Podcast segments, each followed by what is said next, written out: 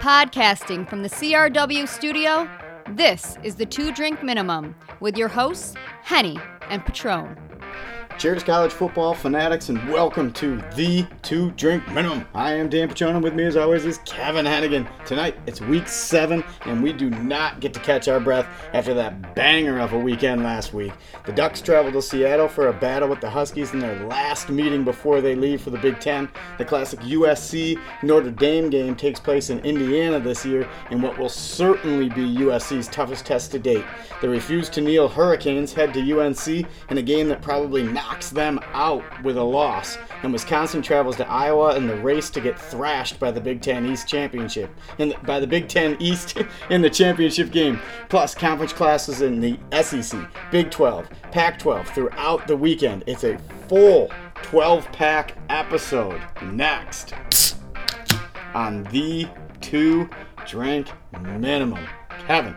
I thought you'd be above a cheap shot at you and Crystal Ball. You know I'm not above cheap shotting. It's low hanging fruit. I'm, So- I'm not above ever cheap shotting somebody. Um, Kevin, uh, I'm going to let you pour these beers. I just want to give a quick word from our sponsor, Game Changer Goods. Are you tired of, ra- of lugging around that heavy folding table looking for a spot to set down your drink or bending over to get your taco dip during your tailgating adventures or beach outings? Listen up, because our friends at Game Changer Goods have something that's, well, a game changer. Introducing the Clark Bar, a portable wood table that's designed to make your life easier and more fun. Whether you're chilling at the beach, enjoying a tailgate party, or just lounging in your backyard, the Clark Bar has you covered. It's not just any table, it's your go to solution for all your height needs. Want it at the beach to keep your book and drink out of the sand? Done. How about your chair height uh, by the fire? You got it. Cocktail height? Yep, it does that too. The best part is these tables, which I have and love, are homemade with care, ensuring top-notch quality and last, and they last. And the tabletops can be fully customized with your favorite sports team, phrase, logo, design, band design, anything you want. You can design it yourself if you want. So no matter where your adventures take you, Game Changer Goods Clark Bar will be your trusty sidekick. Say goodbye to large, unwieldy tables and hello to more enjoyable, stress-free outings. Visit GameChangerGoods.com today and grab your own Clark Bar. It's time to elevate your game day experience. So you don't need a band. You just could have a logo. You could have, you And could just have say you have a band. Oh yeah, yeah. I mean, Oh, yeah. well, you could have a band's logo on it, right? Or I could have my. I could say I'm in a band and just have my table with a logo on it. Yes. That's what I'm. Yeah. Right, yeah. I got. I mean, I got mine. It's it's uh, it's it, it's the wooden table with the circular Clark bar, and then I just had him do the steal your face lightning bolt right down the middle of it. It looks pretty sick. It's it's pretty great. It's got like a darker wood within the lightning bolt. It's it's it's uh it's nice. Kevin, lot to talk about tonight. A Lot to go over with another just banger of a week of college football this week. But first, before we do any of that, we have to get to our ice cold openers with Dave G. And I'm about to pull up what we got here from good old Dave G.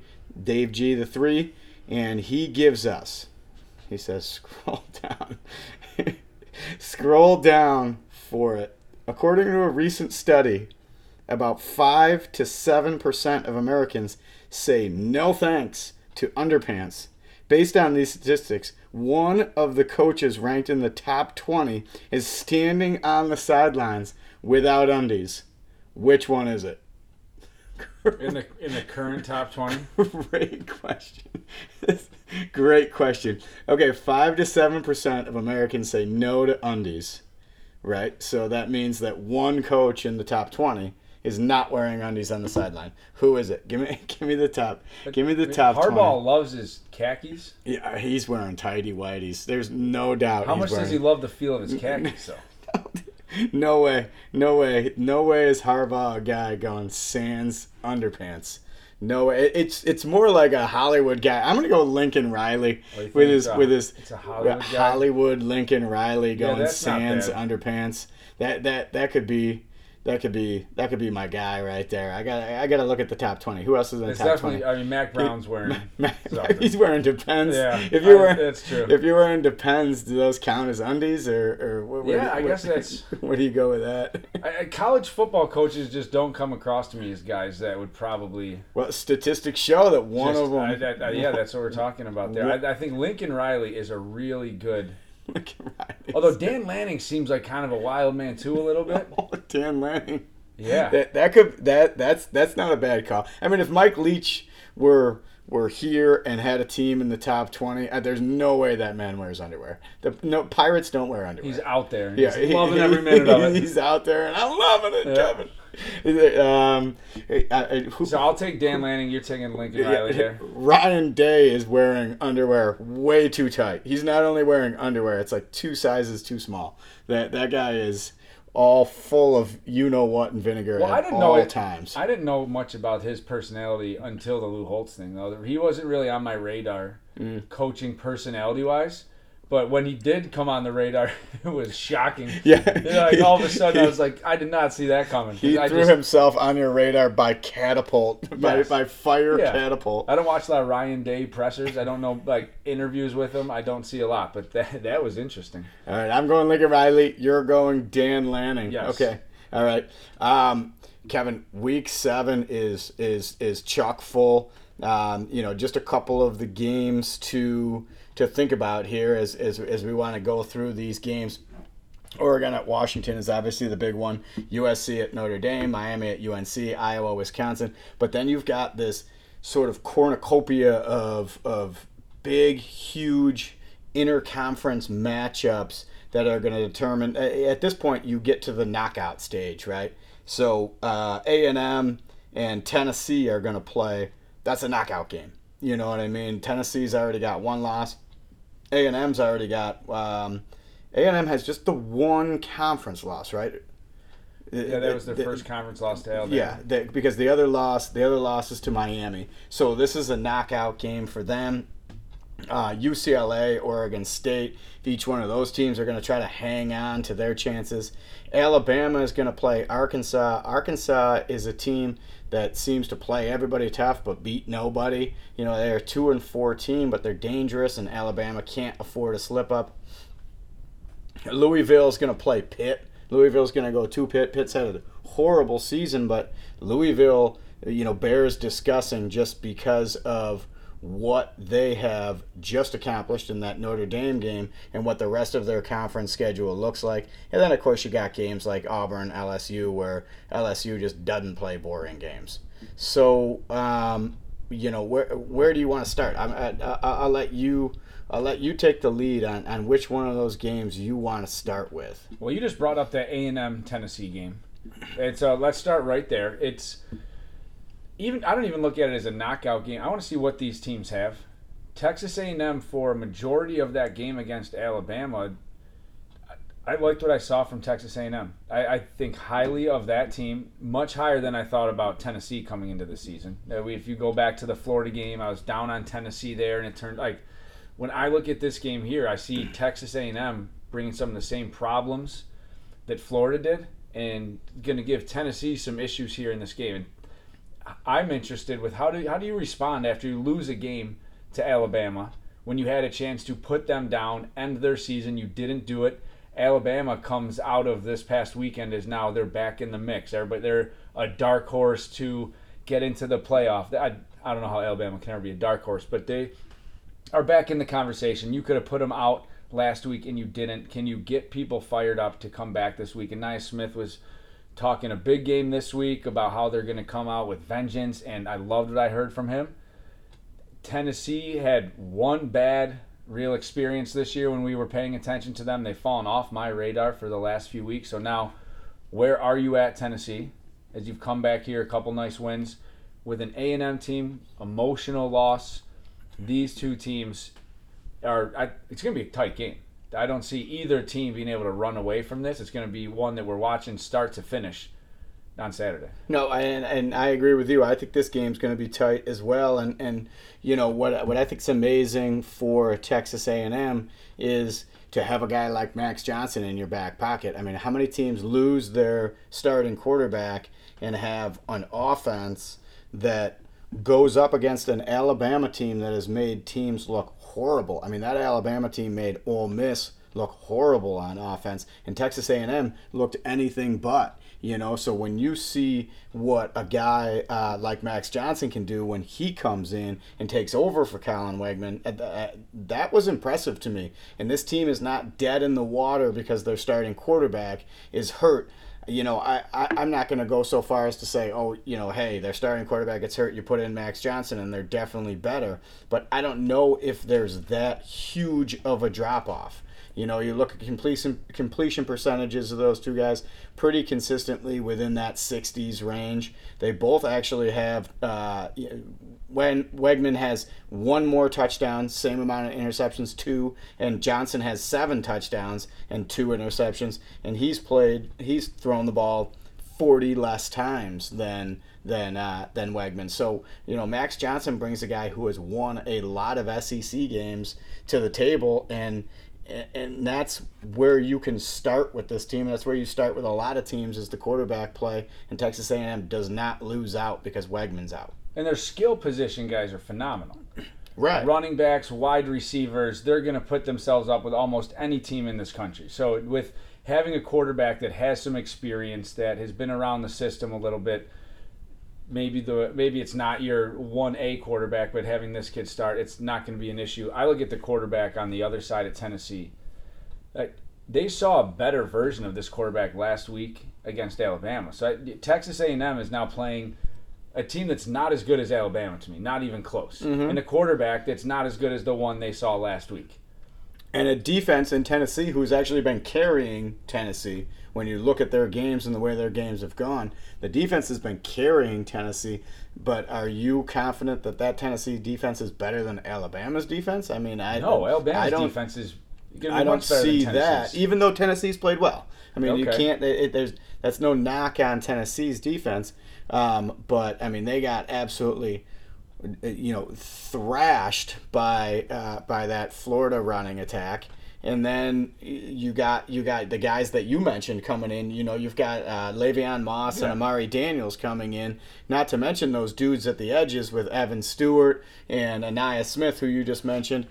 So I mean, the, the skill position players are there. Texas A&M's defense um, has. Didn't Alabama run for like 50 yards? Wasn't it 54 yards that Alabama rushed for in that game? So you're going to shut down Tennessee's rushing attack. Milton's going to have to put it in the air you're you don't the McCoy kid is out, so you're down that kid at wide receiver. So you don't you're missing one of your key pieces. I'm all in on A and M in this game. What is the line here? It's three and a half. Tennessee right. is A and M in points. Tennessee is favored by three and a half. So A and M, did I get that right? Yeah, you got yeah, that right. Tennessee's favored by three and a half. So uh, you know, I've got uh, give me A and M in the points, and I I maybe take A and M straight up. I know it's in Neyland Stadium. But this Texas A&M Stadium uh, pl- team is fighting for their lives, and Tennessee just looks like a team that's still trying to fight for, for their identity, find their identity, and I don't think they have it. They lost too much from last year for this to just be a pure reboot for that team. So I, I think this is a game in which A&M takes it you know, I don't know where Fisher is with his job, his stability, but A and M takes this game, uh, and I, I don't even need the three and a half points. I think A and M wins it outright. I'll take the three and a half if you're going to give me the three and a half points in this game. There's too much talent on the Texas A&M team for me to ignore that in this game. You don't let Jaylen Wright get going. That's what Florida made sure. You shut that kid down. Put force Milton to throw the ball. Um, be okay so as we talk about quarterback play, let's let's stay in the SEC and let's talk more about quarterback play in the SEC. Uh, when we look at that LSU Auburn game, and I think you have to talk about the LSU Auburn game because even though LSU has lost some games, Auburn's lost some games. Maybe Auburn's not at that pinnacle. LSU's favored by 11. This is one of those classic games where you have the unstoppable you know, uh, unstoppable force versus the unmovable object. You know what I mean? And those games can always get dicey and can always get interesting. Daniels is a guy who, if LSU wins you know, two of those games that they that they lose. Wait, they have three losses or two losses right now. LSU does LSU have three losses right now? No, they're four. If they lose, okay, if they lose, if they win one of the two games that they lose, they, uh, they are sitting there with Daniels as definitely that upper echelon Heisman guy. He should be a, an upper echelon Heisman guy, anyways. Hugh Freeze said it- that this week. But it becomes like a team kind of thing, and if they if they're not in the national championship conversation, but this is the guy that leads the SEC in passing yards per game with 328, touchdown passes with 19, passer rating with almost 200, and rushing yards per game by a quarterback with 70. So this is a kid who is playing at an ultra, ultra, ultra high level, and then you have him going up against the Auburn defense, which is only giving up five yards a play you know, which is good for fifth in the SEC. So this is going to be a tough test for that LSU offense. But I, you know, as bad as LSU's defense has been, I just don't see the the Auburn offense being good enough to make any hay against them. no, the LSU pass defense is ranked 121st in the country. I, You I know what the Auburn's pass offense is? I don't even think they have a quarterback. Do they? It's 121st. Yeah. Payton Thorne. So you have they're both 121st. So that matchup right there to take advantage of LSU, you go at them through the air. Auburn's not going to be able to do that. What when last time we saw Auburn, they battled with Georgia. When I was watching Auburn play, they were right there in the fourth quarter with a Georgia team now after that Kentucky game. We're like, yeah, they're they're legit. This is a team good enough to win the national championship and Yep. compete with anybody. And so Auburn was able to match up with this Georgia team. So that is something we do need to pay attention to here. A lot of respect for the LSU offense. Auburn's not going to be able to hold them down the whole game like they did Georgia. The LSU offense is better than the Georgia offense. Right, but the LSU defense is is is despicable. They I don't mean, have to be great against the pass this week, though. for an 11 point spread though i mean i they're favored by 11 Yes. i don't like i don't like I'm, I'm i'm good with picking lsu but i don't love laying uh, 11 points uh, for lsu against anybody i mean lsu just they, they don't play bad games they don't play boring games all their games are fun to watch because all their games are close because they just have that type of team a defense that can't stop anybody and an offense that's hard to stop so I, I think Auburn does just enough to to cover that 11 point spread, but I think LSU wins pretty comfortably. the reason why LSU wins this game, they are putting up points in this game. They are trying to impress the number one player in the class of 2025 will be there this weekend. So Bryce Underwood, number one player in the country 2025 is visiting LSU this weekend. So they need to put on a show for this kid.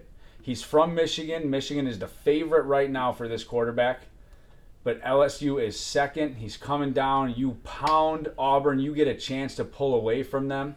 That's going to be the focus here. The coaches are going to be thinking about that. The quarterback, offensive coordinator, coach, all those guys Yeah. are looking to impress him. That plays into things here. LSU wins this game by a couple of touchdowns. This is not going to stay tight. Does it make me juvenile to just snicker at Underwood and then think think of DG3's question? I mean, that kid definitely plays quarterback sans underpants. Oh, he could have done it by name. Yeah, whose name lets us think? Yeah, I didn't even think that could be. Yeah. Underwood's there. I'm not wearing underpants and I'm watching this game. That's Right. how this is going. LSU's going for style points because you got Bryce Underwood in the house. That's a name we'll be talking about in two years. LSU by 17 to 20 in this one. Kevin, I know you are are a guy that loves the U. I know you're a U guy. That was an absolute debacle last week. We we'd be remiss. Did you see the OC just came out and took the blame for it? He said, I mean, if you're the head coach, you can't even let the OC take the blame for it. You're I the assume head the, coach. the debacle you mean is that the kid was down, the running back is down, and they don't call him down, and they say it was a fumble. Is this a debacle from wa- the game you're talking about? he was on top of somebody. He- He's down. he's- the ball was jostling. Here's my problem. Let me just a, a quick aside here, counselor. Let uh, let me just. Here's my problem. They let fumbles play out. They play it to replay. That's what they do. Mhm. So you let a fumble play out, but then when we go to replay, we say it has to be indisputable evidence to overturn the call. A fumble that we are going to let play out should not fall under the umbrella of that uh, that ruling, that decision making process of indisputable evidence should not apply to a fumble that we let play out. When you go to replay, what happened on the field, what was called on the field, should be irrelevant when we're looking at a fumble. So they should it's- not be able to say the call on not- the field. We're not trying to overturn something. We're actually trying to initially discern what happened. Right. Because the only reason it was called that way on the field is because we're supposed to call that on the field. Yes, Like they of- the phrasing is they officiate to replay in that situation. So, yes, crystal ball. Should we have taken a knee and got a win? Yes. Yes. Okay. But just an issue I have with that one rule that should be looked at and should be changed because in that situation, the, what the ACC said today, Al Riveron said today, he needed to be indisputable evidence. We didn't see a single shot that gave us that. That shouldn't be what it is because we let them officiate to replay in that situation. It's a flawed system. Yeah, I, it, it, I, I mean, I totally agree with you there because it, it happens all the time where they go, all right, let it play out. If he scoops and scores, we got to take a look at it afterwards. We Yeah. don't want to blow the whistle and not see who would have recovered it, so we let We don't it want that immediate recovery chaos So, happening. Eh, I, Yes. I'm good. I'm, I'm good with that rule change. I'm good with that rule change. That when you let it play out for the sole reason of that fumble, or that was that a backwards pass, or was that a, a, a you know an incomplete pass or a fumble, when you let those play out because you're letting the subsequent play play out, then the initial replay should be an initial discernment rather than a hey let's figure out it's we need indisputable evidence to turn over the call on the field that was only made as the call on the field as a default Correct. right We let them play it out. No call was made on okay the field. I, I, So- I, I let's let's get that rule through Let's through. make that the storyline coming out of that game. let's get that rule through you Whatever what, else happened, we can ignore. you know what is a storyline on, on this game too that that just kind of sucks and and I wish that Miami would have just won that. As fun as that was to watch with the Georgia Tech game last Saturday, I was over here. uh, You know, it was late and we it was it was Keys fun. was fired it up was after fun. that game. It was fun. Keys was all fired up. That drive, I mean that that 74 yards and 25 second drive was amazing. I It mean that that was that was pretty fun to watch. I wish Miami had won that game because it sort of Miami's gaffe there sort of underscores what is a, a very marquee matchup here. I mean this this this game between UNC and Miami is a matchup of two quarterbacks playing at a very high level, two teams that are just really putting forward uh, offenses and um, and and and really you know to a certain extent average defenses, not liability defenses, but are putting putting forth offenses that are just killing it. And you you would you would look at this game and just be like, this is gonna be fireworks. You look at Drake Maye versus Tyler Van Dyke and say, this is gonna be fireworks. You look at these two top 30 in the country passing offenses, two you know top 10 in the country yards per game offenses, and you have circled this game as one of the marquee games on the calendar this week and it sort of gets taken down a notch because of Miami's gaffe, and that and that kind of stinks because this game should be getting more press. I think it's going to be super fun to watch. It's going to be a really really fun game to watch. Miami will be forgiven for what happened at the end of that game with a win over North Carolina. If Miami is they continue down the path this season, if they win every game that is in front of them, they will be forgiven for what happened. It was the coach's mistake. And I do believe when like CFP and all those people get together, you over the next couple weeks beat North Carolina and Clemson. You are back just the way people are talking about Alabama still being in the mix. You they made a mistake. You're allowed just a couple. You burned one, which sucks because you didn't have to burn one there. And you burned it against Georgia Tech, which should have been a just And but the, game was won. W. You had a win, and you had to burn one of the one rule one win every game. You had that locked up, so that sucks for them that that's how that played out. But I'm with you. The undefeated would have been cool. That would have been really attractive. The two undefeated teams here, both top 15 right now. Miami's playing the run really well. Yep. So if you can, I'm trying to convince myself here. Okay, Miami, do you feel heartbroken after what happened last week? And Miami's playing the run really well, and that's one thing that UNC doesn't do uh, super well on offense. You know, so they can make UNC one dimensional. I mean, that's what I'm thinking. If you can, Miami's key is going to be to force turnovers.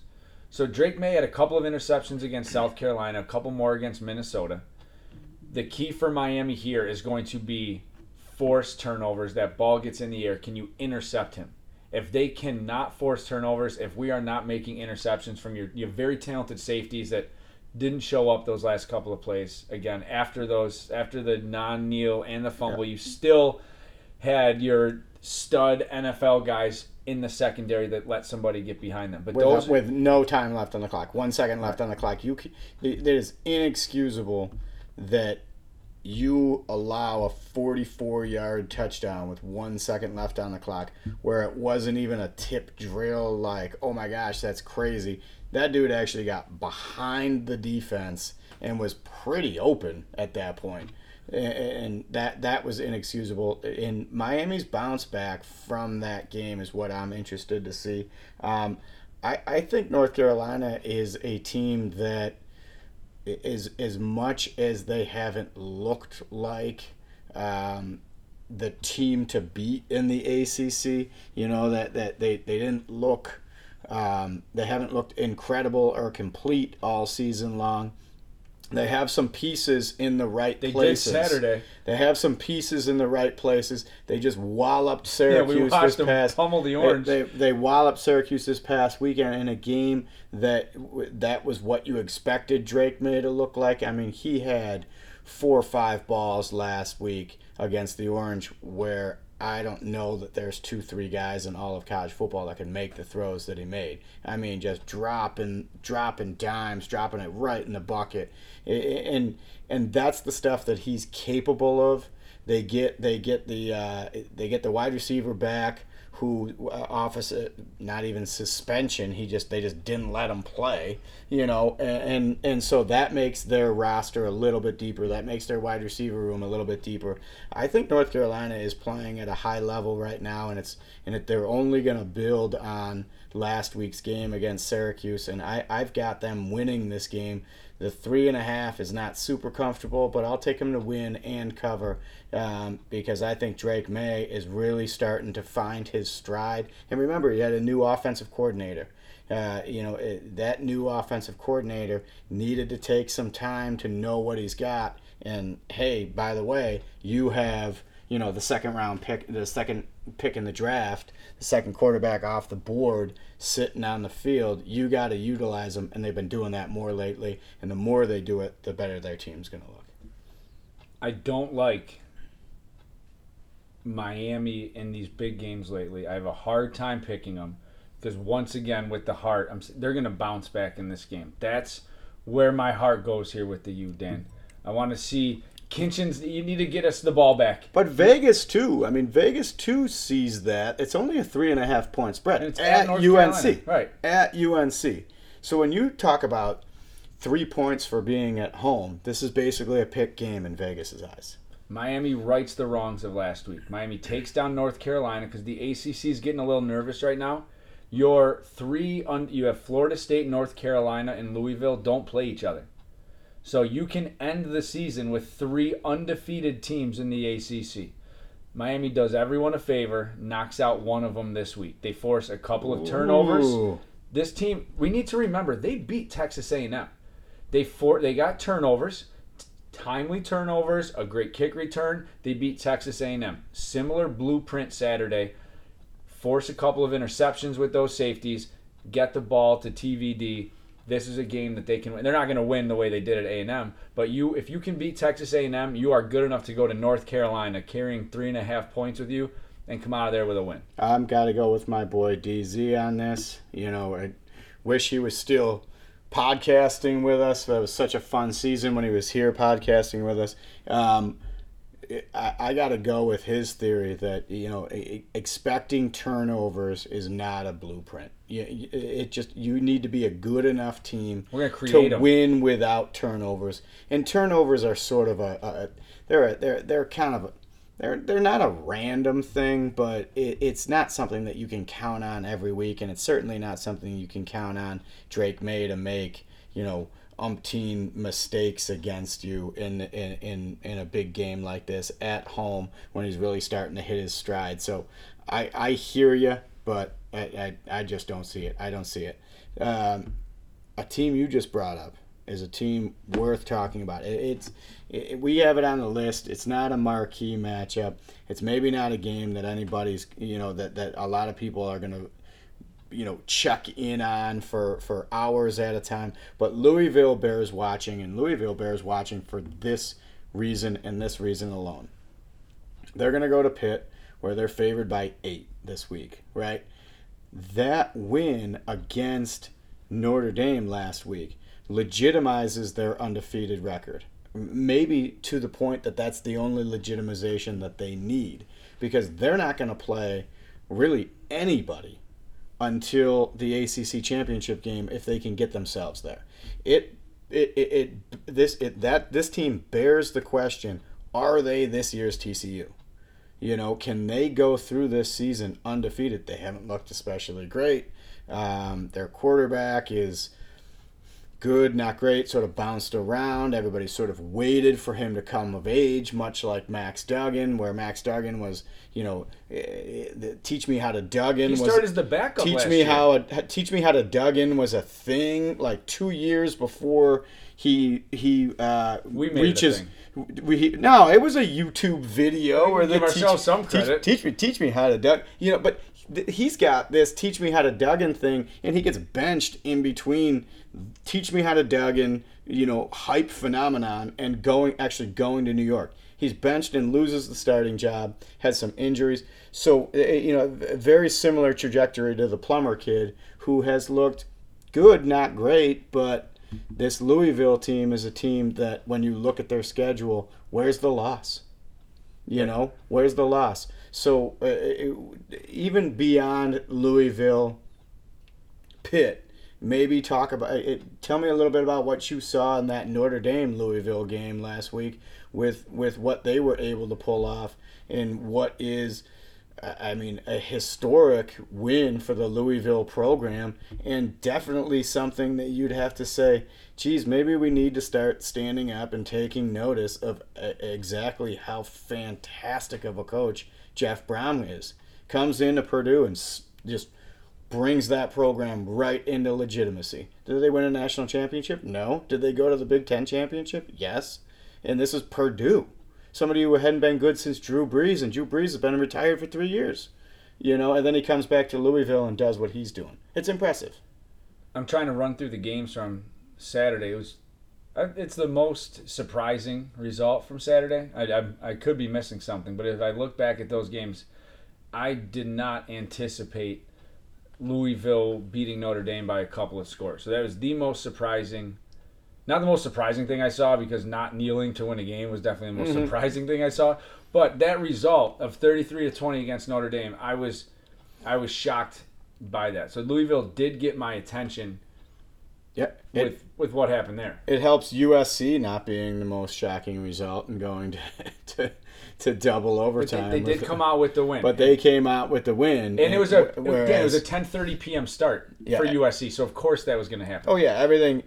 Nothing good happens after midnight, and for USC, Now if you're a favorite in the Pac-12, certainly nothing good happened after midnight. No, I mean this. This is this is a this is a Louisville team that when you look at some of their like team statistics, that nothing's gonna blow you off the page. well, you got to start with our guy, like- the Syracuse transfer, Jawhar Jordan. If you're going to talk about that's that the team, guy. That's, the, the guy. guy. That's the guy that actually puts up the stats that are most impressive. And then uh, you know across the board, their team ranks, their team statistics are not great. But they, if they're undefeated, do they not? If they're undefeated and win the ACC championship, do they not make it to the college football playoff? to go undefeated, they're beating. uh, They're going to beat Duke in Miami in Kentucky, if they can do that. Those are good wins. So you, you have some good ones, but it's also a team that when I look at them, But that's like again, that's like TCU to go undefeated. You had to beat, and they didn't beat Kansas State in the championship game. So I, I, I realize what I'm saying. But to go undefeated, you had to beat a mediocre Texas team, a down Oklahoma team, a, a, a Kansas team that fluctuated between good and completely irrelevant. You know, you had to beat uh, uh, the Kansas the Kansas State team. So, you know, TCU was that kind of team last year, and those wins, Miami, those guys, if they can get them, I mean, they're they're they're, they're they got to be good enough to get them in, and that that's crazy to think about when you thought about Louisville at the beginning of the season. So when they're playing at Pittsburgh this week, you're on the road. Pittsburgh has been a bit of a disappointment this year.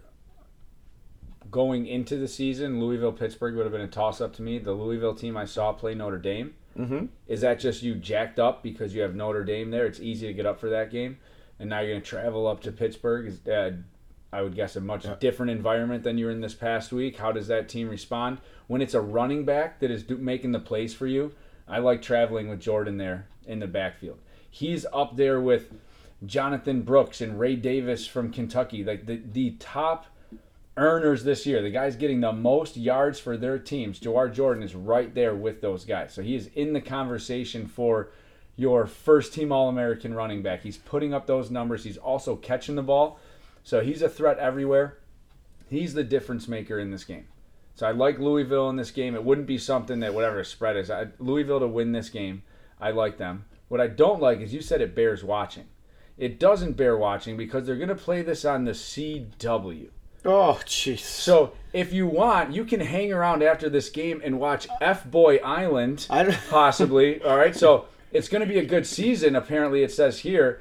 You can watch I Care, bro. You can watch that episode of F Boy Island when you get done watching Louisville Pitt. So Dan, I disagree that it bears watching. I, I mean, it definitely doesn't bear watching for me. I don't even think I get the C Dub. C Dub is not on YouTube TV. How do you watch? Hold on. how do you YouTube watch TV World's no. Funniest Animals episode three fifteen, which is on before the game, or maybe the Spencer Sisters? All right. So are you gonna watch them because they're gonna investigate crimes in their hometown of Alder Bluffs?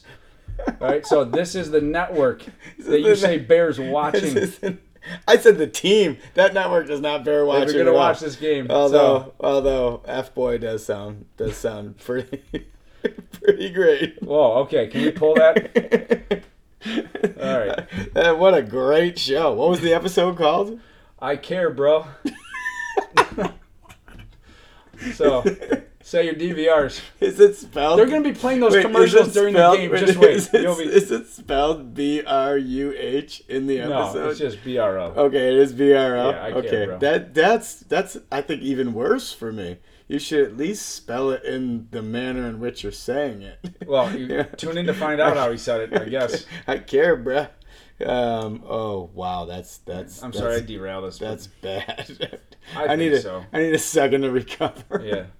Um. But that's Louisville comes off of this win. And then And they play on C Dubs. If you're then the they play on you C-dubs. You got to write that wrong. Oh, You've got to be like, hey, can we flip this to the ACC network, and then can we take anything else? Maybe a recap of last year's F Boy Island we could play instead, so we're not confused this year. So nobody's. So there's no so plot holes that we're unsure yeah, about. Yeah, so nobody's confused about what happened last season on F Boy. Um, that's that's amazing. What do you, what else do the ACC have? Uh, you can't we flip. just skip Florida State, you, you, Syracuse. dude, Wake Forest Virginia Tech is on ACC Network. That game screams F Boy Well, Beach or whatever. we want to pay attention to Virginia Tech. We'll we'll save them for a week or two, but that's a team we're gonna have to start paying attention to here in Syracuse because they're on the horizon. But this week we'll watch CW. All right. They should be on CW this Yeah. week. How about a game that's gonna be on a So, network you've look, heard of? Speaking of, I you know, and speaking of Louisville and what they did last week and how impressive they looked, let's talk about who they did it against. You know, uh, this Notre Dame team Mm-hmm. is just hard matchup after hard matchup after hard matchup is what they've faced the last few weeks, starting with the Ohio State debacle at the end where you know they got they're, they're missing a guy on the field. By the way marcus freeman is definitely sending mario cristobal like a, a thank you card a basket of flowers and the whole nine because now nobody's talking about that anymore. It's all about not kneeling. But this Notre Dame team is, is is now coming into this game where they they've played some tough games right in a row here, and now they're going to go against this USC team where they uh, just got their guts ripped out by Louisville.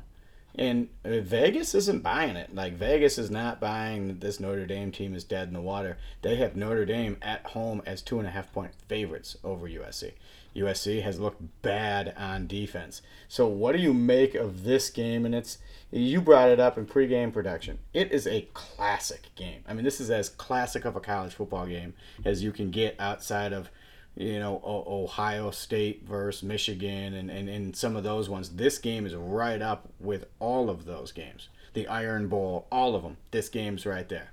Yeah, it's a heavyweight bout. You have the Heisman Trophy winner, undefeated, coming into South Bend. This is a it's a monster college football matchup. So Notre Dame slips up, screws that up for us a little bit because we wanted to think of them as still in that playoff picture. I didn't look at Notre Dame as a playoff team. Wait, there it is. I did not consider Notre Dame a playoff team this year, so I'm not surprised that they're out of the picture here. The fact that they're favored in this game did surprise me a little bit because the Notre Dame offense has not been impressive to me. So in the weakness of USC, oh, their defense isn't very good. That's going to be I'm going to be nervous about that when Penix and Washington we're having to take on those guys or this Oregon team. When we're having to see those offenses that are top in the country, then the USC defense is a concern to me. The Notre Dame offense, I don't know how you feel, it has not done much for me to go, oh man, USC's defense is bad. Notre Dame's going to take advantage of that. Their offense has not been impressive at all. Well, and see the thing, Notre Dame's offense was impressive. Estime was impressive until they and and Hartman was playing, you know, good football. Maybe not, you know, great Heisman level football, but uh, Hartman level football. He was playing well. They went up against a tough Ohio State defense and a tough Duke defense, and he looked mortal. What surprised me, so that didn't surprise me because that's he doesn't have a lot of weapons. They don't have a lot of wide receivers that can get to you on the edges and everything like that. And that's something that you you had to imagine that that team was going to struggle with. It was him going to be sort of in that game manager mode with Estime doing the heavy lifting with the power running game. So that didn't surprise me. Them getting handled by Louisville surprised me.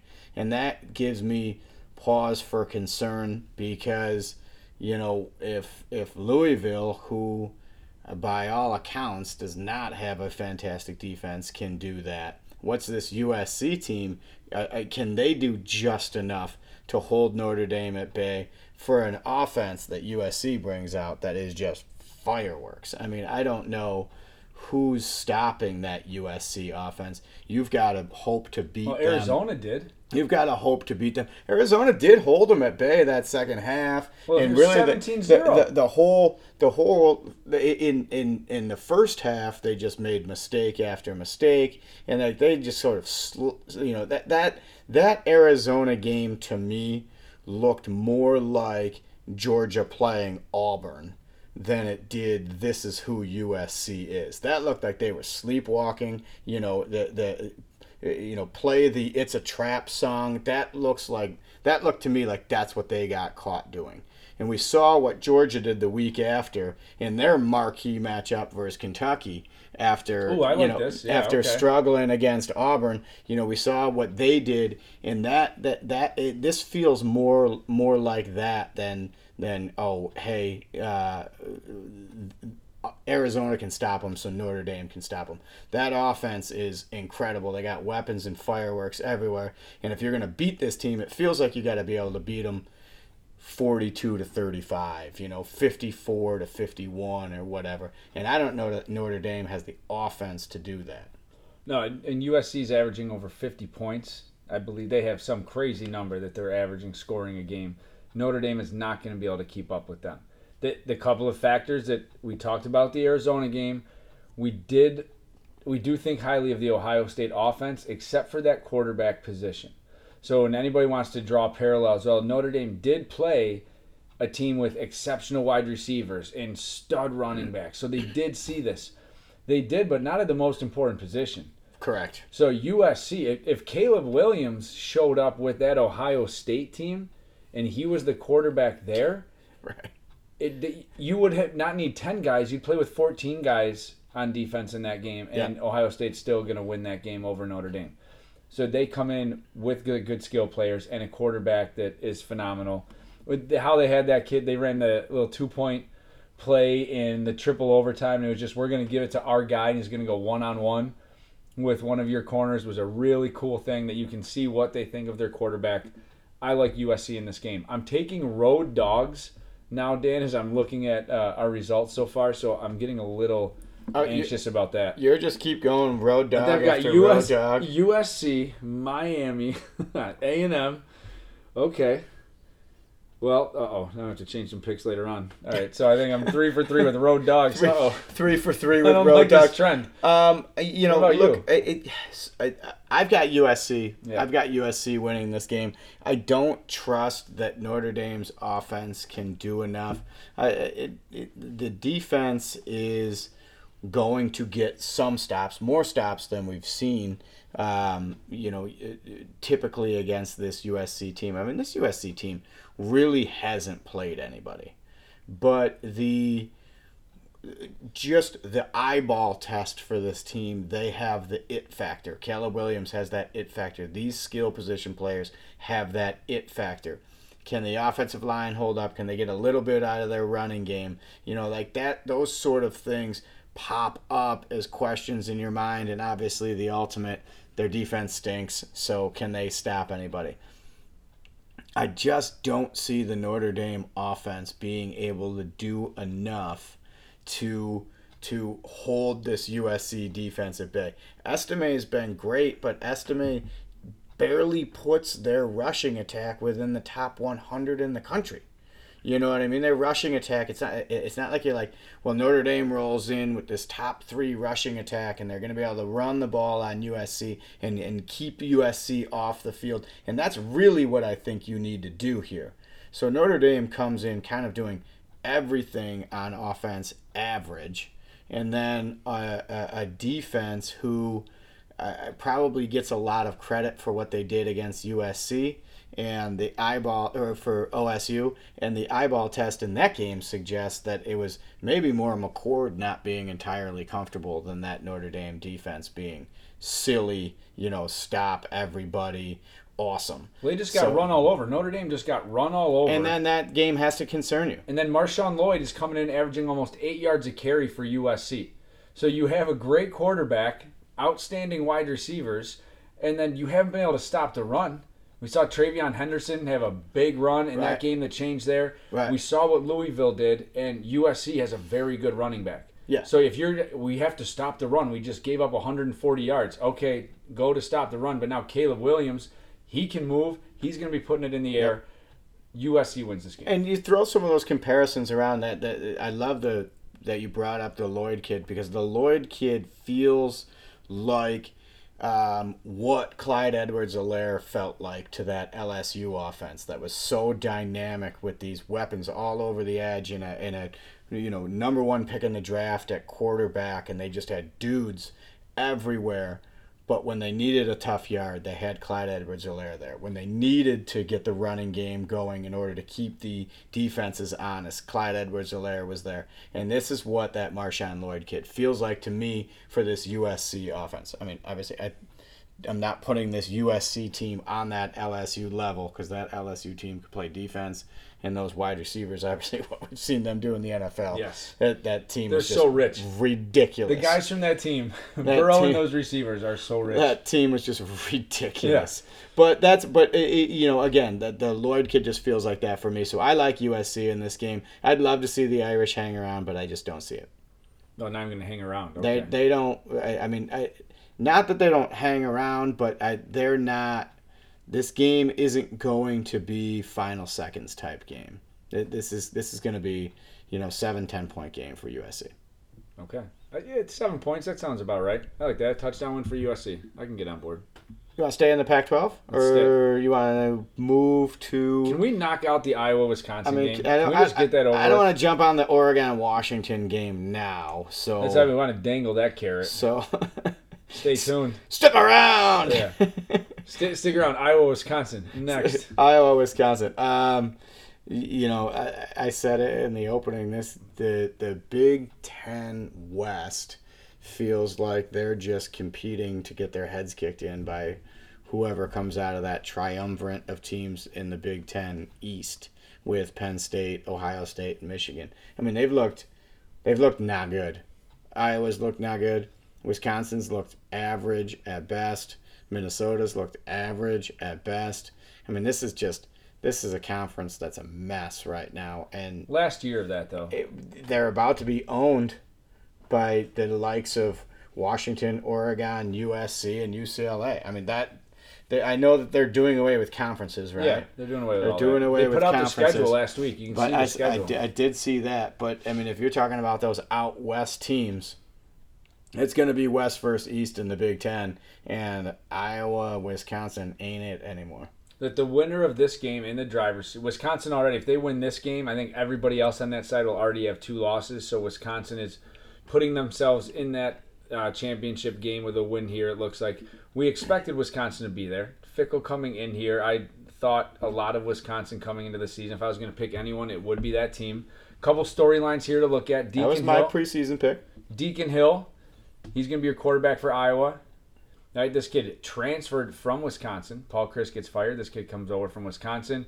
He steps in great into that Iowa quarterback role. He's going to compl- You see, he's like nine for twenty last week. Oh, perfect, I mean, so this kid's ready to go. perfect. Scratching that fifty percent. So Wisconsin is giving up the most passing yards in the conference right now. What better team to play than Iowa to get those numbers to drop? So at least that's going to help you. So it's another matchup where Iowa doesn't have the opportunity to take advantage of the weakness that Wisconsin has. So Wisconsin minus 10 here, I would stay. I don't know if these teams are going to score a bunch of points to have a 10 point difference between them. Wisconsin, great running back with Braylon Allen. Tanner Mordecai is a little confusing to me. People talk about Wisconsin having this new offense. All right, if Phil Longo comes over from North Carolina, the new look Wisconsin. So I did some homework, Dan. The new. Oh, good homework. Tanner Mordecai, in his two years as starter at SMU, averaged three touchdown passes a game. 24 starts, 72 touchdowns. Three touchdown passes a game. Through five games as the Wisconsin quarterback, he has three total touchdown passes. So you were averaging this a game. This kid is going to throw the ball. Wisconsin shows up. It, we're going to have a new look offense. We have not seen it yet. You're not going to be able to do it against Iowa. Iowa's going to have guys that are going to prevent you from being able to throw it. So it's going to be a Braylon Allen game. It's going to be close. I don't like the 10 points here. But Tanner Mordecai not doing enough for me to think we're going to get to Indianapolis in six, seven weeks and see a Wisconsin team that can match up with Michigan, Ohio State, Penn State in that game. Yeah, I mean, I, I, I'm with you. I, I like, I like Wisconsin in this game. I'm not sure that anybody's competent enough to cover a ten point spread in this game, but uh, I mean these, these Iowa stats are just ugly. Kevin, 194th in the country rushing yards per game, 200 This has to include FCS teams then. 250th.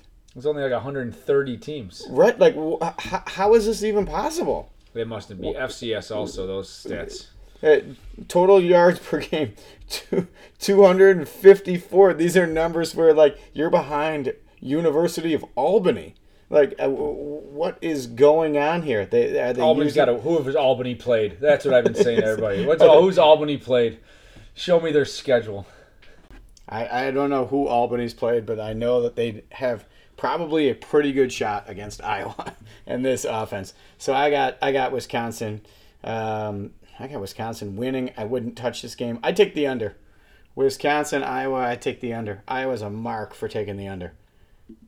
They We can't- I, I, I was wondering We good what there? it would be. Yeah, but I like Wisconsin again. I'm going Braylon Allen. The difference. I'm a big fan of that running back. Iowa Oh. has a couple nice kids, also, but it's just not their offense. I might have the under. Oh, the over under is 34 and a half points. I think I still take the under. Yeah, we'll pay attention to that one. That's a good one. That 34 and a half That's points low. is low, Yeah. dude. That, yeah, I'll Well, take the under. Iowa's still. got to score what? I mean, they're 25? supposed to score 25 a game. Okay, They're, well, they might not score. they're doing okay so far. I think he's a. I think he's on pace. He's gonna be all right. He's under. Yeah, but they have some games coming up where they might be able to score some points. We'll we'll have to pay attention to that one for sure because I don't. I don't know. I don't see it. I just don't see it. Um, moving on. Yeah, thank you for just. I, we, ugly had, game. we had to talk about it. We had to. When I was looking at the schedule, because they bounce. Uh, yeah, because it- it's an elimination game. It's an elimination game. You have to know the elimination game, and you don't even know like one of those teams on the Big Ten East side might need that to be at least a decent game. I mean, they got to be sitting there going, Wisconsin, can you please like win the rest of your games? You know what I mean? Like, I don't can- think can- it matters. can you please like get get give us I mean, I don't did it matter the Cardale Jones year when Ohio State wasn't even supposed to make the college football playoff and then boat raced Wisconsin People just in think that so highly. made it. You have three of the top six teams on that other side. So whoever makes it to that championship game has some real nice wins. That this year you're going to be okay when you look at. That because the SEC. Even if they all have one loss.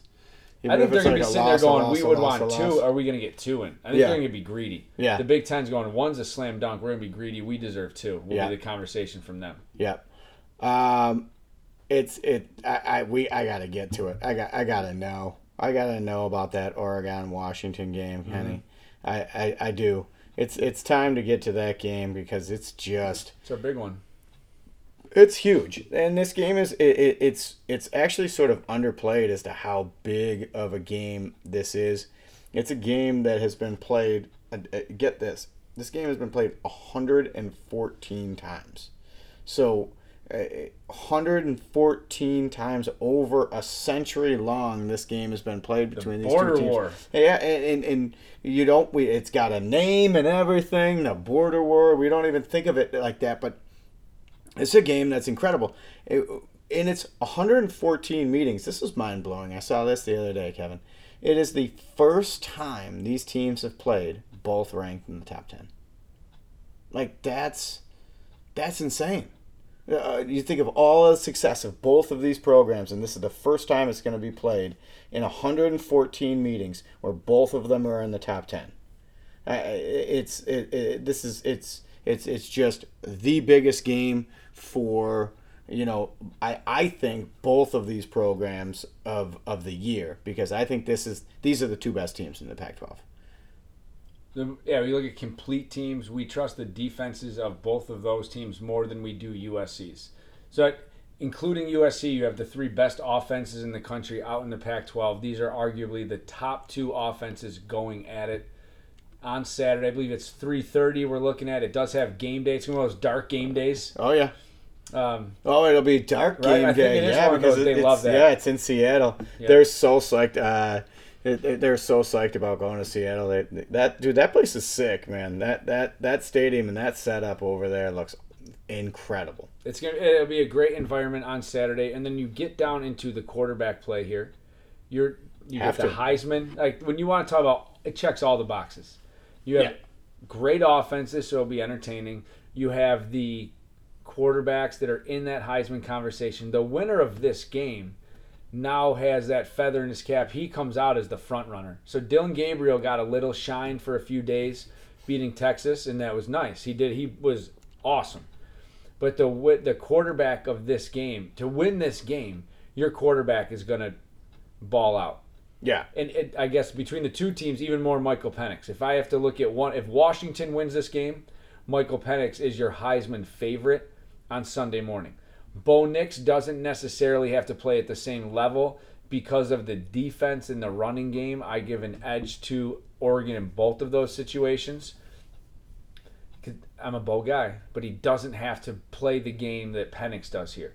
There's a lot on a lot more on Penix's shoulders than on Bo Nix's shoulders to me in this game. yeah. I mean, Penix is is leading an aerial attack, right? I mean, he's leading a team that just takes shot after shot after shot down the field, and they just they, that's how they attack you. There's no there's no game management thing going on for for Big Penix Energy. He's Right. he's all, he is all shots down the field. Oh, I got You something know, I want RG three to work in, Dan. Give so me I know RG three Give me it. listens. So when you talk about like um, greatness, so is that like the end of that word ness? What is that? That's called a something, right? Greatness or it's your a Latin. humbleness. Yeah. So I want RG Ness, three I believe, is to talk Latin about MVP, suffix. right? If somebody's like an MVP, they're showing MVPness. right? Like greatness. So in RG three to be like, look at Penix out there. He's showing. It's the MVP of the team. That he's giving that MVPness is what he's showing. He's right giving now. that MVP aura. I think some we gotta start working that in. What's the? I don't know what the problem is. Yeah, Right? It's like no problem. greatness or whatever. It's Yeah. MVPness. That's Yeah. what you're giving yes, off here. It's- Absolutely. the vibe. absolutely. Yeah. Okay. Huge MVPness. right. If Yeah. that's what you're. If that's how well you're playing, Yep. look at that MVPness. Yes. Ex- Um, kind of performance that we had from him. Okay. So Sans underwear. I don't get the problem. I, I don't know the problem.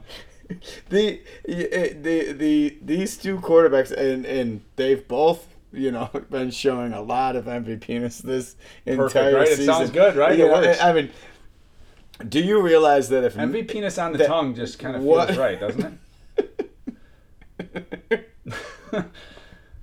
F boy. Um, if you look at Nix's numbers, right, this year, do you realize that as of right now, he's rocking that 80.4% completion rate? And if he's kept that, he would set an NCAA s- single season record for completion percentage. That's that's that's what he's running right now. And then uh, you know, uh, conversely, uh, uh, and or just on the other side of that, what Penix is rocking right now is not in a, in addition to an, his big Penix energy on the yeah. MVPness is is he's averaging 11.2 yards per attempt, which is currently number five all time. Like if he kept that, if he kept that 11.2 yards per attempt, that is number five all time in the history of college football, and that's the quarterback matchup we're getting this week. So is there something as we look outside of? Can we look at something other than these two guys' MVPnesses? and I, I don't know that. what's that gonna might have. I don't know. That was gonna- maybe forced. What's gonna What's gonna separate these two these two teams? I, I the running backs that Oregon has are difference makers. They have two or three guys that can fly. They're all putting up you know yards per carry. They're you know over seven yards per carry with a whole bunch of guys. So I see more balance with the Oregon offense. That the Washington offense, we know that they have to throw the ball to beat us. Penix is uh, outstanding doing that. So it's great to have that guy, and you're getting another receiver back here. They're going to have, I think, all three of their top receivers good to go in this game. All hands on deck for Washington there. But I think Oregon having more balance is the difference to me here. Having the running backs that they do, it's not just one guy. They're going to run guys at you for that whole game.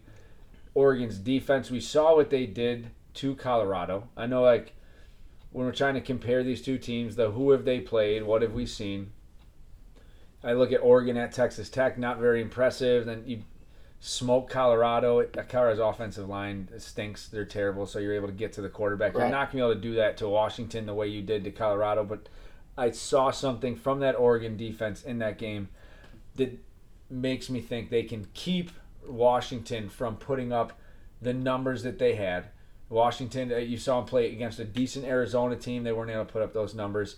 If they can't just outrun you and outscore you, you're going to be. I mean, obviously, if they don't outscore you, they're not going to win. I don't think that's very likely. I'll correct myself there. But the ability that Oregon has to slow them down with a running game, they just have more options there. So I'm looking at another road team that I like this weekend in this game. So maybe I'm an idiot, but it's another team I just trust the Oregon team to have more than what Washington has. it's it's concerning with Washington. It's concerning where you look at and you bring up a good point that balance on offense for Washington is just.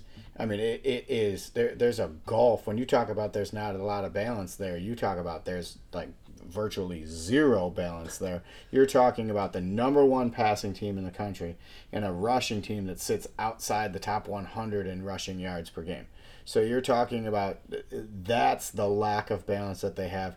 A defense that is, you know, it's good, not great. I mean, their their their defense is not incredible. They're they're an average defense that you would sit there and say, this is nice. They're able to stop, get enough stops to let that offense shine. They probably get a lot, a lot of um, credit for what the offense does to teams and the pressure that the offense puts on teams.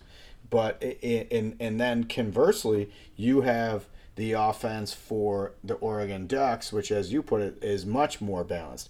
They are, you know, they sit top 10 in both of those categories, in rushing and passing. And then what they bring to the table is a defense that is top 10 in, in, in the country, you know, at top 20 in both rushing and passing yards per game categories. So this is a very, very well rounded team. The Ducks are bringing probably the best well rounded team in the country into this game at Washington. My problem That's a bold with statement. my problem, I did I say in the country? I mean in the Pac-12. Oh, okay. Sorry. Um, the the most well in Ann Arbor were just certainly the panties in a most bunch. um, you know, I would be interested to see this Oregon team play Michigan. We might get it Yeah. at some point this season, but um, I'm neutral field tomorrow. I don't know that I'm taking Michigan to beat this Oregon team. I haven't seen. Michigan play anybody. Um, this Oregon team, while they are so well rounded, the problem that I have with them is a similar problem that, and it's it's great that you bring up Michigan, is a similar problem that I you know have always had with Michigan. When and if they get punched in the mouth and are down ten, do they have a team that can come back from that? Oregon scoring first and playing from ahead can can beat anybody. You know, like it, it, people coming back on them and them going tit for tat with people is the way that they want to play it. But in this environment at Washington with college game day there, I think the Huskies come out on fire. The Ducks battle back, but they can't get all the way back, and Washington pulls this game off in the end with that offense and that dynamic. You know, Dr. Penix is is is gonna let his college experience show, and I know that Bo Nix has a lot of college experience too, but is not the natural thrower that Penix is, and they're just gonna have a tough time keeping Penix down. I, I I've got Washington winning this game, even though the statistics flesh out. I should be picking Oregon. I think Washington gets up from the energy and the just the hype of this game being in Washington for the biggest game, one of the biggest games that's ever been played on that campus. They get up, they come out on fire, and Oregon can't work their way all the way back from that. I know at Texas Tech is not the same thing, but they were down nine or ten going into the fourth quarter at Texas Tech, put up a twenty spot in the fourth quarter, come back and win that game.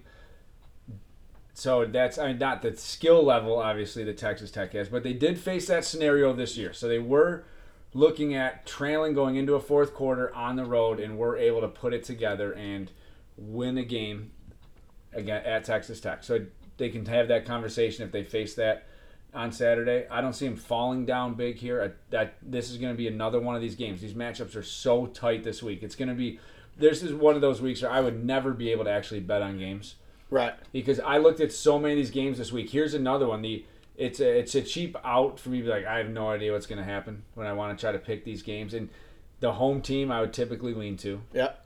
Oregon has looked like the better team to me, so I'm picking the better team. But you can easily convince me this game goes either way. These teams are right there. They, I don't know how it plays out at the end of the year with tiebreakers or things like Yeah. that with one losses, but I'm not gonna be surprised when we The see Pac, this. Pac-12 do away with. They did away with the They did away with that, right? It's just one versus two And I'm gonna feel like the. Oklahoma Texas game after this one, where I came away from that going Texas. Okay, you lost, but all you have to do is beat Oklahoma one more time, and you're probably good. Yeah, I mean, I walked away from that Texas Oklahoma game going, those are two very good football teams. Yeah, they beat most teams they played. That's how I feel about Oregon and Washington. Two very good football If teams. If it's a blowout, I'm shocked. And I'm not saying that that that um, Oregon's going to get down big per se, but more so that Washington comes out, you know, touchdown, stop, you know, touchdown, field goal.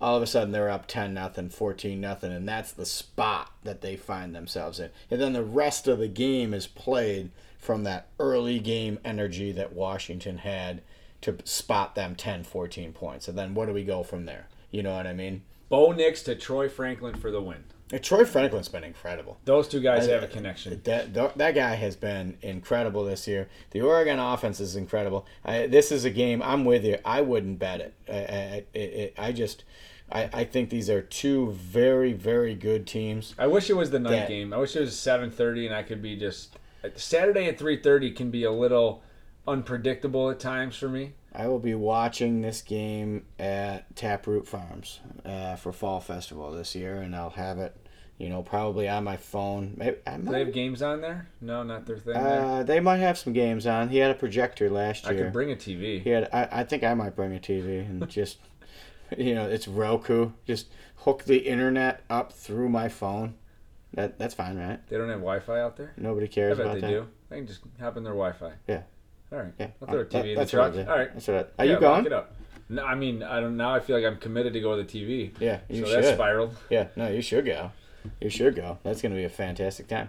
Um, where, do, wh- I mean, where do you want to go next after this game? Because I think there's, I think there's, uh, not another game, obviously, with this game's Well, your top, magnitude. your top five, but you six do have games. Yeah, I mean, your top Alabama's going to play Arkansas, which we touched on that game, you know, in the opening a little bit.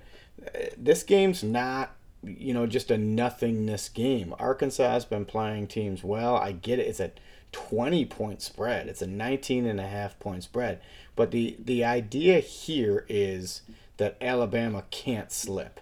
They're not going to slip. So that's that's that's where this game, you know, just all right, you know, like let me have this thing on like T three, and make sure nothing happens. Like the third television, maybe even one of the squares and the multi view television. Because I mean, I always get like the, the the the big TV has a full game. Second biggest TV has four squares third TV also has its own game. That's like the littler TV, your mm-hmm. 27 inch TV. Okay. That's how I roll with my format. So this Alabama game is maybe like one of the four squares that could easily be like, oof, okay, wait a minute. KJ Jefferson's going off a little bit. This could get a little dicey. Let's move it over to its own screen, but on the third TV, the little TV. And then at the end, if it gets real, real, real dicey, it gets big screen TV. So that, that's that's that's that's the progression that I see this game going. If if if it if it actually has any sort of legs towards towards a uh, towards an upset, which I don't see, but it starts fourth screen on the multi view because you've got to watch it because Alabama can't afford another loss. They can't. They're not going to lose this game, and they're going to be a team that uh, you look at. Tennessee, LSU, Kentucky, the three games after this week. So Alabama is going to be a team that we are talking about every single week here. Like you said, they used their, they screwed up, they lost a game. So that happened in terms of the CFP. In the SEC, no, they haven't lost yet. They are in the driver's seat on that side. I thought it was going to be LSU. It is Alabama right now, and what we saw last week to beat A&M, Arkansas not going to be an issue. Tennessee, I'm feeling pretty good about Alabama there. So you look at that schedule, that LSU game on November 4th, I'm circling between these two, but Alabama's coming full speed. It Arkansas, the SEC is brutal, man. Like when you think of these teams switching conferences and coming in here, you look at a team like Arkansas, which has a really good running back, an awesome quarterback, and then you just the schedule is absurd. So it's just it's a really difficult league. Arkansas is a team that plays a lot of games that we watch, but they're not winning those games because they're against LSU, Texas A&M, Ole Miss. Then you get Alabama. That is a brutal four-game stretch that they're ending with here. It was 19 points here. Yeah, 19 and a half. I mean, Arkansas is your best 2 and 4 team in the country. It's true. You can't look at records when you want to talk about how good a team is because that's a great point about Arkansas with who they had to play. You've played tight with LSU, with Ole Miss. Wait a minute. Did you say that's a great point with with who Arkansas has played after you just made the point about who Arkansas has played?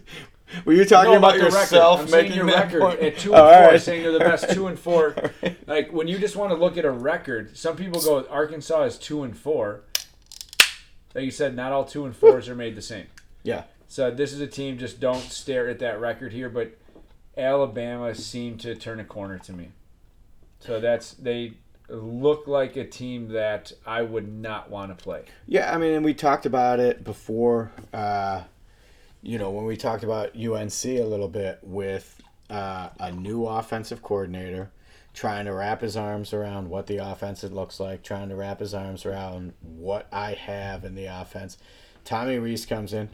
You know, truth be told, I still don't really understand the hire. Um, I don't think he's that dynamic or creative of an, of an offensive coordinator, but he's starting to wrap his arms around the fact that, that Jalen Milroe is a guy that can run, beat you in those off platform throws. He's not you know, a pure like drop back passer. The offensive line is nowhere near as good as they thought it was going to be. It's actually quite bad. Um, the, McClellan kid, eh, they need to get him more touches. Of course, eh, eh, he's he's spectacular. He might be the best player on their offense. Period.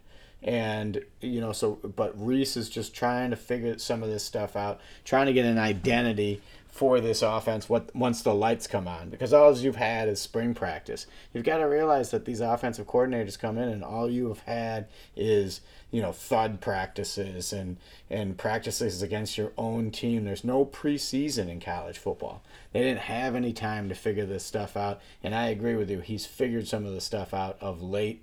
I don't think they have a problem with Arkansas, but I, I hate that 19 and a half point spread. I don't I don't love it. This this Alabama team is not beat to is not built to beat teams down like that. I feel like it's begging me to take Arkansas plus 19 and a half. Yeah, and that which Ve- tells like me Vegas knows. It. Yeah. yeah, Vegas knows. So that's why it stinks. You look at it, go Vegas knows. It's one of those old school Ohio State spreads where they're like Ohio State's struggling, or like the Georgia spread. Wouldn't you love right. to take Kentucky in this game right. like last week? And you and I talked about it. We were like, okay, this this game just screams, you know, everybody. Oh, this the Kentucky weakness is going to expose uh, the Kentucky that strength is going to expose yeah. the Georgia weakness. No. Da, da, da, and we were like, this feels like one of those games where Georgia just boat races them, and they didn't happen. Um, I get a similar vibe from Alabama this week against Arkansas. Mm-hmm. Mm-hmm. Who else you got, Henny? Uh, for games this week? Yeah one that interests me you looking at UCLA and Oregon State. So now we've talked about the big matchups this week. That uh, Dante Moore and Chip Kelly, I believe last week they ran the most plays in a game that he's ever run at UCLA, and that's his thing. So he's now got a quarterback, he's got something going there, but now you have to go on the road to take on DJU and a Beavers team that can run the ball well they have high hopes this year. They have one loss right now. That Washington State loss, I believe, that's their only loss right now. Yeah, which is not a bad loss. Not a bad loss at all. That UCLA is they have an outstanding defense. So DJU is having to take on one of the better defenses that he's going to see in the Pac-12, which has been all about offenses this year. But UCLA, they've been able to play, they know, stop the run. They are on top of things defensively. This is going to be interesting for DJU to take on. Like this is a, a UCLA defense that concerns me. With DJ, is he going to turn the ball over here? What's going to? They need those running backs to be working. Yeah. For them, and if UCLA can shut that down, and now DJ, let's see what you can do here. And it's a DJ against Dante Moore game. Sign me up. That's going to be a blast to watch. He's not, you know, DJU at this point. I, it's it, he is. It is what it is, right? I mean, we've seen him enough to know what he is. He's a solidly accurate, short to mid range passer who struggles to throw the deep ball. I mean, that's that's what he is. So, to your point, when you're talking about um, that running game getting going, that is absolutely what they need. I mean, they, they, this is it's a balanced team. Their offense and defense are are, are both solid. You know, their offense and defense, overall offense and overall defense are both sitting there, you know, top 30 in the country. They're not Oregon with with you know both sit in their top 10 in the country but top 30 in the country for both sides of the ball is a very very solid place to be but I'm with you they need that rushing offense to come alive in order to get the passing offense sort of off the ground. And this UCLA defense has been, uh, you know, they've been able to certainly weather the storm against other teams' rushing attacks. Their their strength is actually stopping those rushing attacks as they sit there, you know, a, a, a top top three in the country. I mean, they're giving up sixty five yards per game or something like that. Sixty five No one yards. scored over 20 points a game against this team. 65 yards per game rushing. This UCLA defense is giving up, and so your point is is is made and made strongly where you say if UCLA can stop that Oregon State rushing attack, what can you do, DJU? And I think that we've seen what DJU can do, and I think that we know what DJU could do. Dante Moore eh, eh, eh, excites me to a greater extent in this game. If he doesn't turn the ball over, if he doesn't play like a freshman, like the way that he did against Utah, they win. The only game they lost is the game that he played so poorly. Well, Utah forced him into playing poorly too. That Absol- Utah defense is absolutely. They were flying around Yeah. and giving him different looks. I mean, Kyle Whittingham is is an expert, is a pro at that. Is Oregon State going to be able to do that same thing? I'm not so sure. I, I, uh, you know, to me, the Moore kid is an exciting young player that is is is tough to bet against, especially when you sit there and you say, our defense does what your offense wants to do, and now we'll take our kid more to to to overcome whatever you're going to throw at him because we don't think you guys can beat what we're going to throw at you on D. I like Oregon State in this game. This is going to be a DJ game because you, you have the nice running backs. Martinez and Fenwick are very good running backs for Oregon State. So UCLA is going to have to pay attention. That Martinez is going to make some runs. Mm-hmm. That kid almost goes over 100 every single time he plays in a game. So he's going to be hovering right around there. DJ has 13 passing touchdowns this year. Last year, Oregon State had 16 total. So this is a different dynamic they now have with this quarterback. He's been able to. He's not giving up sacks right now. He's been able to get rid of the ball at home. I like Oregon State in this game. So I, a lot of road dogs for me today. I'm taking Oregon State at home in this game.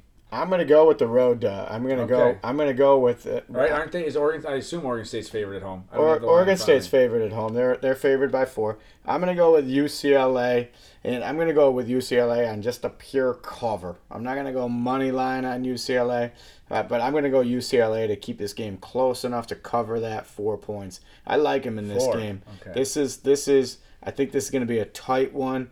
I think DJ Moore does enough. This is a very, I, and I don't even understand how this game is just kind of flying under the radar. Like It's prime time on Fox heard, though. but uh, it is prime time on Fox. But Yeah. I mean, I haven't heard a lot of people talking about it. I haven't heard a lot of hype surrounding this game, Right. and I know that hype only surrounds two, three, four games.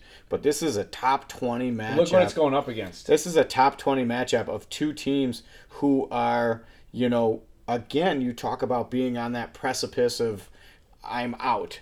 I'm no longer a contender for my conference title. One of these two teams is going to have two conference losses. I mean, the Pac 12 isn't losing games outside of their conference, they're only losing games inside their conference. So you have a team like Washington or Oregon coming out of that game who's going to be undefeated in the Pac 12. Loser of this game is going to have two losses in the Pac 12 Yeah.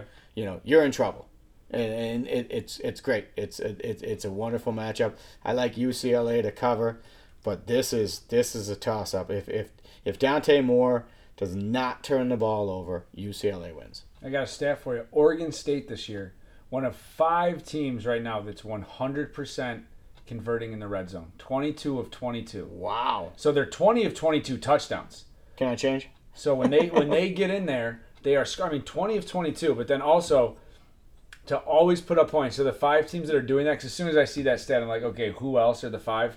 Florida State, Colorado, South Alabama, Western Kentucky join the Beavers of Oregon State. 100% success rate when they get down in that red zone.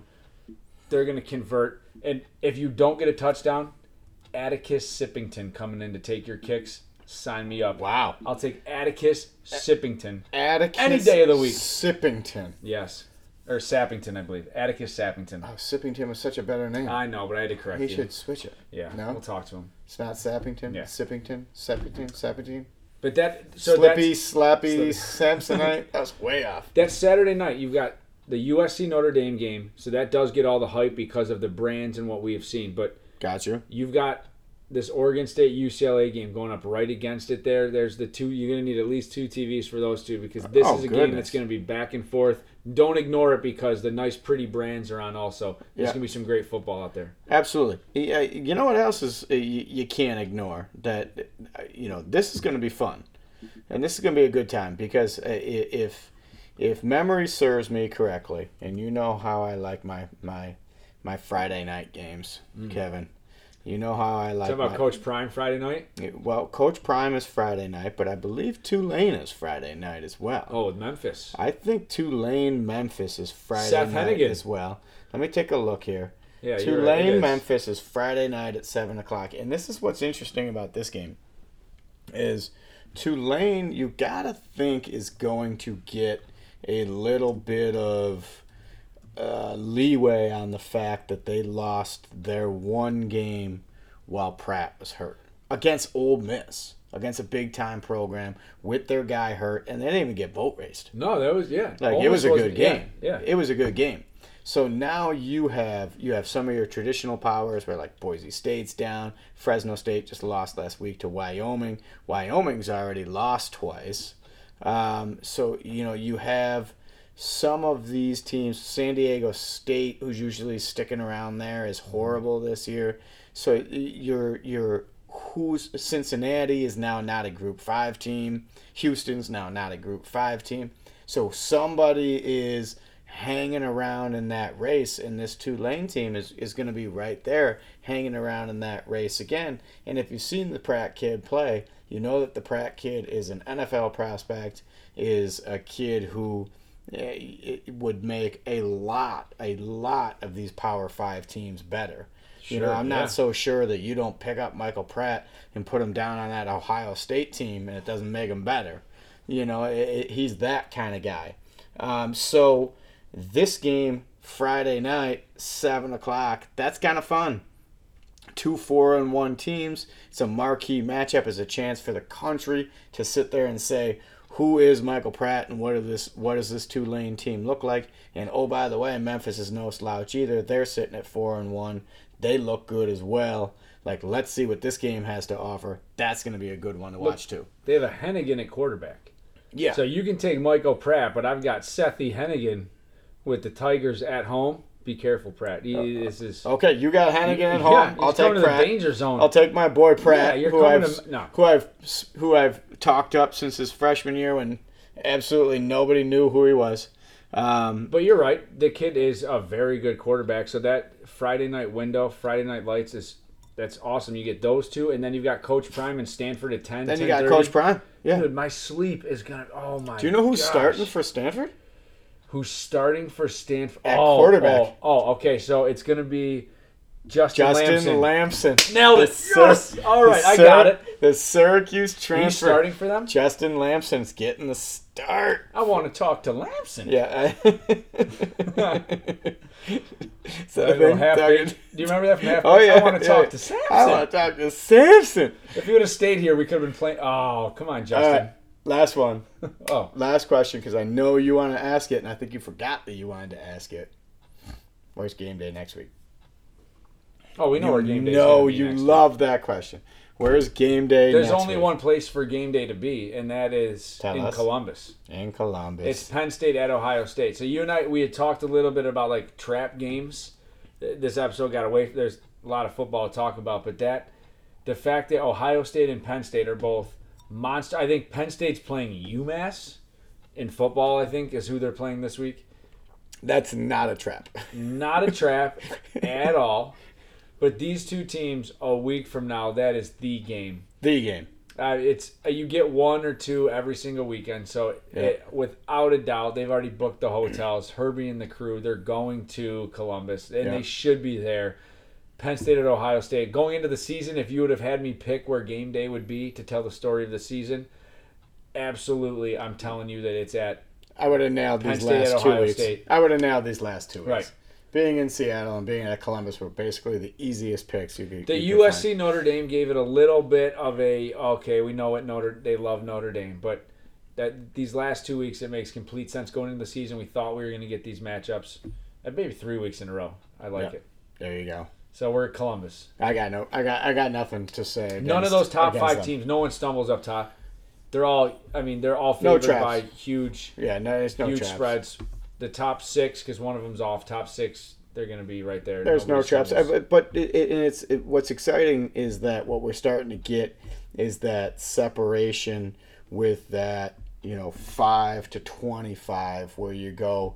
You know, we I, I feel another contenders and pretenders episode coming soon. Let's do contenders and pretenders right after CFP rankings come out, which is two weeks. Week eight ish. Is it two weeks after next week? CFP I think next week we come out. out with our rankings first. I think we jump them. I think we Yes, come out with okay. our. All right, Let's we come it. out with Let's our do it. rankings next week. We'll do CFP rankings next week. We'll give you at least the f- top eight to twelve ish teams. Yep, yep. Because it, you, you you do you start to get some separation. You start to get some elimination games. This is what's so fun about college football. You know what I mean? Like it. it the the Bills are going to play the Giants on Sunday night or whatever. Is that an elimination game? If either one of those teams lose, are they? Or, or maybe the Giants are kind of crappy right now. I know what you mean, though, but yeah. uh, you know maybe that's a bad example. But uh, my Miami just played Buffalo you know, was that an elimination game? You know, like it, it- it's not. It's just not the Well, NFL. fourteen of the NFL teams just make the playoffs. Yeah, just it, it's half the league makes the Yeah. playoffs. There's there's not elimination games like there are. There's 17 games, and it's just it's fun. Everybody's got their little fantasy teams and their fantasy names and stuff like that, and eh, you know, et cetera, et cetera. But there's not these elimination games in week six, week seven like you have in college football. And that's what separates this sport from any other sport in America. There's no elimination games during the regular season until you start talking about people's magic numbers at the very, very end of the season in college, you know, uh, in, in college basketball to make the tournament or MLB, this, that, the other thing this sport you have to pay attention to week five week six week seven the the cream is coming to the top right now and it's theater to watch and we just saw it last weekend it was so incredible good. So good. so good final thoughts henny I mean, this weekend, just like you talked about with last weekend, you're going to tune into these games. You're going to watch. Uh, you, gonna start off with a game you think is going to be the one I'm going to spend the next three hours watching. You keep an eye on the others. It's unpredictable every single weekend. These are 19 to you know 22 or maybe 27 year olds these days. There's college kickers involved. There's coaches doing crazy things. It's the best regular season. some of them not wearing undies Mayor, I'm going to be looking real close this week for research purposes. I'm just wondering, you know, I'm just looking over, wondering what you're wearing under there. I thought we were in they were in a the safe trust zone tree, They in a or whatever it tree. Yeah, so I thought we were in the nest or whatever it is. So now I'll be kind of eyeballing these coaches a little bit to see what's going on. But we'll look forward to next week. There are big games coming next week. We'll be talking about what happened this week. So, Dan, it, it's college football. It's college football. I love it. Uh, that is all for tonight. I'd be remiss if I didn't mention our beers tonight. We had uh, the Equilibrium MC2 Double India IPA uh, out of New York. Love that place. Uh, the uh, Drowned Lands Spring Terra, also W uh, Double India IPA. Um, two very good beers, two very local beers to New York. Thank you for those. Those were delicious. As always, you can check us out. Give us a follow on Twitter at Henny and Petrone.